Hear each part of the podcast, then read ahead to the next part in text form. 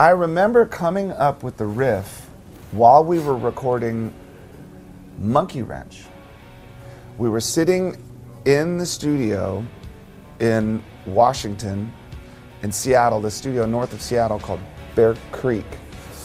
And the song is in a drop D tuning. And in between takes, I was fooling around and I found that chord.